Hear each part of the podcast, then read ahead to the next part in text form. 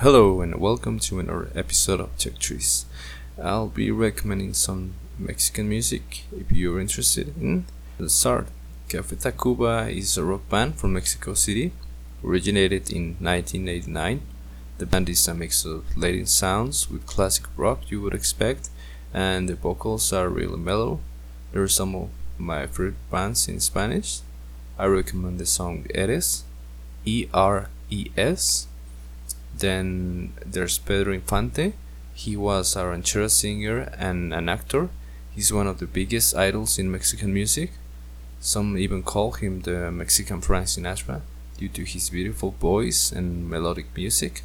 I recommend that you listen to the song Cien Años. That's C I E N space A N O S. And to end this recommendation, there's a pop artist called Luis Miguel He's one of the most influential figures in Latin pop music, and he's called the Sun of Mexico.